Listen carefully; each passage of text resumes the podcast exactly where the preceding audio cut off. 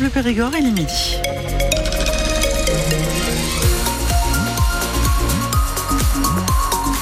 Retrouver les infos d'Emmanuel Clavry. Bonjour Emmanuel. Bonjour Sophie, bonjour à tous. Le temps va-t-il rester sec aujourd'hui ? Bof, pas trop, hein. Enfin à moitié quoi. Nous sommes tout de même toujours en vigilance. On en parle avec vous tout de suite sur France Bleu Périgord.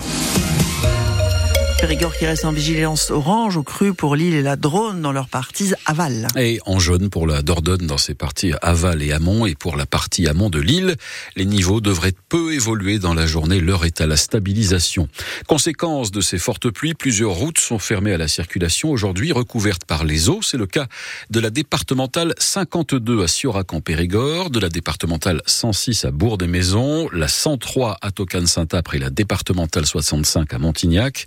Ça, c'est pour les routes fermées, mais il y a également une chute d'arbres qui a été signalée entre les Aizy et Saint-Félix-de-Reillac et Mortemart sur la départementale quarante-sept. Attention donc. Au salon de l'agriculture, le défilé des personnalités politiques continue. Et certains y prennent visiblement goût. Venu dimanche soir effectuer une visite surprise, le Premier ministre va y passer aujourd'hui toute la journée pour évoquer avec les agriculteurs les sujets qui les préoccupent.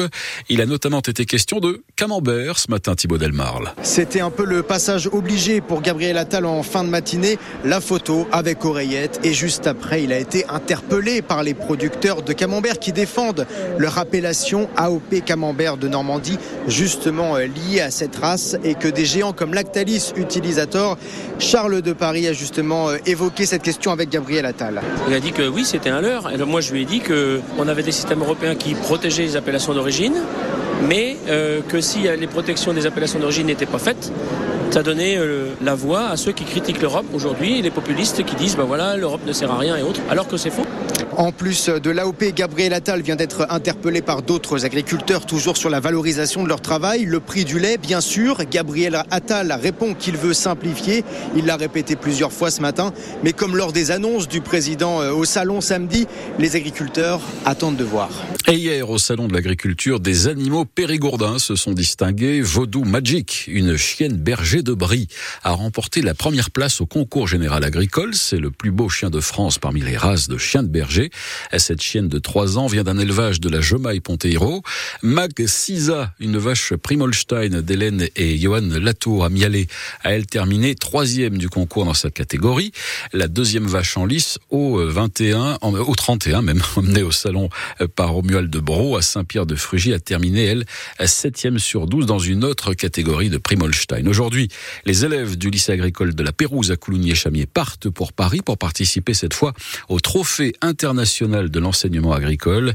Il participe demain au concours de manipulation avec Oli et Ula, une vache et son veau face à quarante autres lycées de France. Attention si vous envisagez de vous rendre en Espagne, si vous êtes routier notamment. L'autoroute qui relie l'Espagne à la France est coupée en Catalogne. Elle est bloquée par des dizaines de tracteurs d'agriculteurs espagnols. Pour éviter des kilomètres de bouchons, la préfecture des Pyrénées-Orientales a décidé d'ailleurs de bloquer ce matin la circulation sur l'autoroute A neuf au niveau de la barrière de péage du Boulou. Il faudra peut-être bientôt passer une visite médicale pour conserver son permis de conduire. Visite médicale obligatoire tous les quinze ans. Les députés européens discutent du sujet aujourd'hui avant de le voter demain.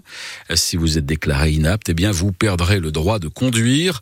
Une mesure qu'appliquent déjà plusieurs pays européens. Dans un département comme le nôtre, où la voiture reste indispensable pour se déplacer, Mathieu Bonnour est allé demander à des Périgourdins ce qu'ils en pensaient. Marie-Thérèse et son mari, quatre-vingt-deux et quatre-vingt-douze ans, descendent de leur voiture pour faire leurs courses. Ils habitent à Cressin-Sac-Épissot. Sans voiture, non. On n'est pas cloîtré à la maison. Ce test tous les quinze ans, une bonne idée. Mais lorsque ça la touche avec son mari qui ne peut plus conduire, faute d'assurance d'accord pour lui faire un contrat à cause de son âge, le ton est un peu différent. Je suis obligée de l'accompagner chez le Betza, par exemple, ouais. Alors qu'il pouvait très bien y aller tout seul. Ça me gêne. Moi, je pensais le lâcher d'ici deux à trois ans, en le décidant. Apte ou pas apte, c'est ça la grande question. Comment savoir soi-même ? Pour Denis, il faut se faire confiance sans se voiler la face. C'est à chacun d'être responsable. responsable et de savoir s'il est en capacité ou pas de le faire. Peut-être qu'après, avec plus d'âge, on a moins de bon sens. Ce retraité s'inquiète tout de même d'être coincé chez lui si on devait lui prendre le permis. Surtout quand on est à la campagne, c'est le seul moyen qu'on a pour euh, être encore relié à la civilisation. Donc si on n'a plus le moyen de se déplacer à la campagne, c'est un handicap. Serge habite lui aussi à la campagne, à Chalagnac. Il n'est pas contre l'idée de la visite médicale à condition de trouver des solutions. On crée des transports en commun qui permettent effectivement aux gens quand se déplacer, mais euh, si rien d'autre, ben, on ne va pas tous habiter en ville. Hein. Pour le moment, il n'a aucune solution sans la voiture pour faire ses courses. En janvier deux mille vingt-deux, il avait cambriolé ou tenté de cambrioler avec un complice sept bureaux de tabac, dont quatre en Périgord. Le tribunal de Périgueux a condamné hier un homme de vingt-deux ans, déjà de, détenu pour d'autres faits, à huit mois de prison ferme. Son complice, lui, est mort l'année dernière. Le tribunal de Bergerac a lui condamné un père violent à un an de prison avec sursis probatoire renforcé. Cet habitant de Beaumontois en Périgord, âgé de quarante-six ans, a été condamné pour avoir frappé ses enfants et son beau-fils, des claques notamment assénées à des mineurs âgés de sept, dix et quatorze ans. On connaît les dates du prochain Vintage Days à Périgueux. Oui, et ce ne sera plus début septembre comme d'habitude, mais à la mi-septembre à cause des Jeux Olympiques et Paralympiques, bien sûr, expliquent les organisateurs. Il se termine le huit septembre et nécessite la présence de, de pas mal de forces de l'ordre.